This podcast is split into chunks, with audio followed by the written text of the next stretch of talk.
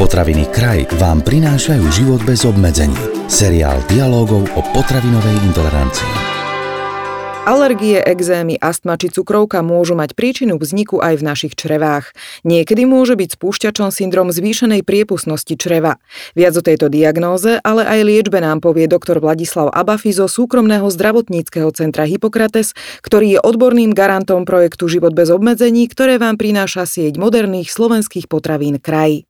Pán doktor, ako by malo fungovať zdravé črevo, respektíve kedy je črevná výstelka v poriadku? No, črevná výstelka je v poriadku v podstate u zdravého čreva, ktoré je schopné e, potravu natráviť a aj absorbovať. E, treba povedať, že to tenké črevo je súčasťou celého gastrointestinálneho traktu a to znamená, že jeho zdravie a jeho funkcia závisí od toho, ako funguje tie ostatné partie pred ním, to znamená ústna dutina, žalúdok, ako funguje dvanásnik a ako fungujú žazy, ktoré vylučujú traviace enzymy, to znamená pankreas a žlčník. Lepšie povedané, v tomto prípade, prípade, ako sa to vraví, syndrom deravého čreva sa nejedná o diagnozu, je to skôr symptóm ako príznak, E, ktorý predstavuje istý mechanizmus, akým to e, črevo pracuje.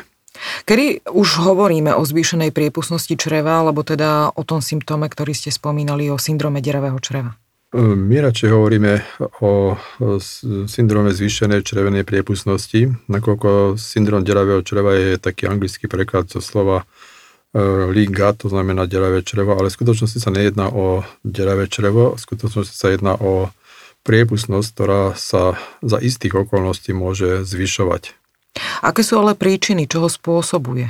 Príčin je viacero. E, je to taký kombinovaný, e, by som povedal, princíp. E, momentálne sa najviac diskutuje o mikrobiome črevnom a aj o lepku ako takom ale niektoré autory udávajú aj, e, že môže byť otázkou stresu, otázkou nevhodného zloženia stravy s vysokým obsahom cukrov a tak ďalej. Čiže tieto e, nesprávne zloženie stravy a tieto ďalšie e, symptómy potom vedú k tomu, že to črevo vlastne nesprávne spracuje tá nesprávna práca v dnes vedie predstaviť je založená na tom, že tie jednotlivé bunky, ktoré sú zodpovedné za vstrebávanie potravy a ich prenos, prenos tých čiastočiek natravenej potravy do krvného obehu, síce pracujú správne, ale v istom momente e, dochádza k ich dysfunkcii.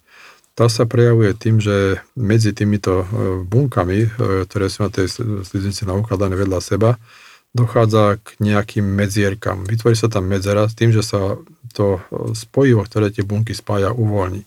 A to sa uvoľňuje vplyvom či už e, lepku, či už toho vysokého koncentrovanej fruktózy, stresom, e, nevhodnou stravou a podobne. E, samozrejme, takéto niečo sa deje aj v zdravom čreve. Len zdravé črevo, ktoré má kontrolu istú, tak pri e, otvorení týchto e, priestorov medzi bunkami vie ich po istom čase a veľmi krátkom čase zatvoriť. Kdežto ak sa tie e, priestory narušia, ak je to narušenie trvalejšie, tak tie priestory sa neuzavrú a vtedy dochádza k problému. Zrejme sa to prejavuje aj na vonok. Aké sú teda príznaky, ak trpíme syndromom zvýšenej priepustnosti čreva? Samozrejme, e, takéto niečo sa vždy prejavuje aj na vonok. Ako som už povedal, e, tá zvýšená priepustnosť znamená, že sa do krvi popri tom, ako sa dostávajú aminokyseliny, základné cukry a základné esenciálne masné kyseliny, vitamíny, minerály, dostávajú aj iné látky, ktoré tam nepatria, ktoré by ináč e, opustili črevo bez nejakého problému. Jedná sa o toxíny, jedná sa o odpadové látky, jedná sa o rôzne aditíva a tak ďalej môžu byť aj mikroby, môže byť aj baktérie. Tie sa potom môžu cez tieto uvoľnené e, medzibunkové steny dostať do krvného obehu a tam spôsobujú problém. A ten problém spočíva v tom, že veľmi zaťažujú imunitný systém. Ten ich e, pozná ako, alebo rozpoznáva, lepšie povedané, ako antigény, to znamená niečo, čo do krvi nepatrí a v tom momente, ako ich zaregistruje, vytvára proti ním protilátky. Existuje aj nejaký vzťah medzi syndromom deravého čreva alebo teda syndromom zvýšenej priepustnosti čreva a intoleranciami? Vzhľadom na to, že naše rozhovory sa týkajú hlavne intolerancií, zrejme by to našich poslucháčov zaujímalo. určite áno, je tam vzťah. My sme, myslím, že na začiatku hovorili aj o SIBO, to znamená syndrome bakteriálnej, bakteriálnej prerastania v čreve. To je takisto s tým spojené. Aj intolerancia. Vždy je otázka, čo bolo prvé, ale zdá sa, že skôr bola tá zvýšená priepustnosť tenkého čreva. A samozrejme, keď sa nespracovaná bielkovina krávského mlieka alebo laktóza, tak ako je a nerozštiepená laktóza dostane do krvného obehu, a pritom bunka má menej lakto, laktázy, červená bunka, že nevie ju rozštiepiť, tak vzniká problém tým, že to, ten krvný obet imunitný systém vytvára protilátky. A to je presne to, čo môžeme v krvi merať. Čiže my môžeme merať, či sa vytvárajú protilátky proti tým základným zložkám e, stravy, to znamená bielkovine, kravskom mlieka, laktóze, vaječné bielkovine, soje, e, či máme dosť e, enzymu diaminoxidázy na štepenie histamínu a podobne. Okrem intolerancií sú na tento syndrom naviazané aj nejaké ďalšie ochorenia, alergie, exémy? E, áno, samozrejme, e, už len to, že ten prienik tých látok do krvi je voľný, tak e, samozrejme tá krv roznáša po celom organizme a zareaguje viac menej celý organizmus. To znamená, zareaguje koža, zareaguje klby, svaly, môžu zareagovať mozog. Proste jednoducho tých symptómov je potom viacej. Diagnózu nám ale zrejme dokáže stanoviť len lekár. Predpokladám, že na základe gastroskopie, alebo sa dá tento syndrom diagnostikovať aj inak?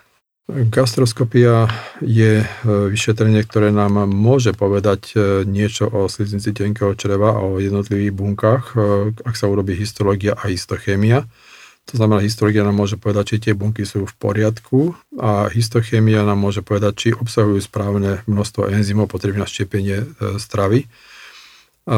Samozrejme, e, tieto e, vyšetrenia nemôžu odhaliť syndrom zvýšenej priepustnosti čreva, nakoľko ten pohľad gastroskopický je makro pohľad, čiže je to pohľad na celú sliznicu. Mikroskopicky my tie diery jednoducho vidieť nemôžeme. Na to slúžia iné vyšetrenia, to znamená tie bunky, ktoré sa v podstate rozdeľujú alebo oddelujú od seba, sú pospájané takými malými bielkovinami, ktoré sa volajú zonulín. A tieto sa pri istom e, podnete môžu e, štiepiť. Zonulín sa v podstate uvoľňuje, bunky sa oddelujú od seba, vzniká ten priestor, ktorý mu hovoríme ako črevná priepustnosť. Ako to lekár zistí? Z krvi? E, lekár to zistuje vyšetrením väčšinou z moču. Robí sa to popri SIBO-teste alebo aj bez toho SIBO-testu, e, kde sa najprv náročno zoberie moč a potom e, sa po vypití e, prípravku lakturóza, dve hodiny po ňom sa potom znova zoberie moč. Tam sa merajú isté odpadové látky, ktoré práve vznikajú pri uvoľňovaní tohto zonulínu. Mali by sme sa na toto vyšetrenie aj nejako špeciálne pripraviť, dodržiavať predtým nejakú dietu? Tá dieta je v podstate, alebo tá príprava je e, rovnaká ako na SIBO test. To znamená, že by tam nemali byť žiadne antibiotika, nemali by tam byť nejaké ťažké jedla a 2-3 dní predtým by malo byť znižené množstvo cukrov v strave. Určite bude ľudí zaujímať aj to, či je tento syndrom možné vyliečiť. Tento syndrom v podstate, e, jak sme už hovorili, je bežný aj u zdravého čreva. To znamená, že sme vybavení e, tak, aby sme mohli príjmať potravu, mohli sme ju e, preva, premiesňovať do krvi, ale zároveň, aby nám ten obsah črevný neuškodil. To znamená, že naše bunky majú isté mechanizmy a sú na to naučené. Pokiaľ sa e, oddelia tie bunky od seba, za pár minút e, znova to spojenie sa uzavrie a to je taká tá práca toho normálneho zdravého čreva. E, pokiaľ to črevo nefunguje správne a tie prechody ostávajú dlhšie otvorené, dostávajú sa do krvi, ako sme už hovorili, toxiny a všetky ďalšie látky, to je tam proste jednoducho nepatria. E, nejaká liečba špeciálna alebo nejaké špeciálne postupy na toto neexistujú. E, vychádzame z toho, čo to vlastne spôsobuje. Ak hovoríme o tom, že to spôsobuje narušený mikrobiom, ak to spôsobuje lepok, eventuálne stres, nevhodné zloženie stravy, no tak treba sa pozrieť tam a robiť nápravu v našej životospráve, v našich potravinách, v stresovom konaní. Potrebujeme dostatok spánku, proste jednoducho na to sa orientovať, čo nám to spôsobilo. Čo ale ak tento syndrom neliečíme, môže byť životu nebezpečný? Samotný syndrom nie je životu nebezpečný, neohrozí pacienta na živote, ale tými svojimi prejavmi mu značne môže skomplikovať život. Skúsme ešte poradiť našim poslucháčom, ako by mala vyzerať naša strava, ak sa chceme toho syndromu zbaviť alebo zlepšiť náš stav. My sme to síce naznačili, ale možno tak podrobnejšie pripomenúť, čoho by sa mali držať. Ideálne je, keď e, sa upraví celkovo životospráva, to znamená pravidelný príjem stravy, ak sa zmení to stravovanie, to znamená, že sa e, dáva orientácia na tie zdravé výrobky, na lokálne produkty, na čerstvé potraviny. E, samozrejme, e, upraví sa aj nejaký pomer tých živín v potrave, doplní sa vitamíny, minerály a tak ďalej. Čiže to je taký ten pohľad na to. Niektorí autori tomu hovoria, že treba sa orientovať na nutraceutika, to znamená na potraviny, ktoré majú hodnotu liečivú. Čiže a tým myslia predovšetkým hlavne zeleninu a viac menej listovú zeleninu. Rozprávali sme sa s doktorom Vladislavom Abafim zo súkromného zdravotníckého centra Hippokrates. Máme pre vás pripravené aj ďalšie zaujímavé informácie, tak si nás vypočujte aj na budúce. Tento podcast vám priniesli potraviny kraj.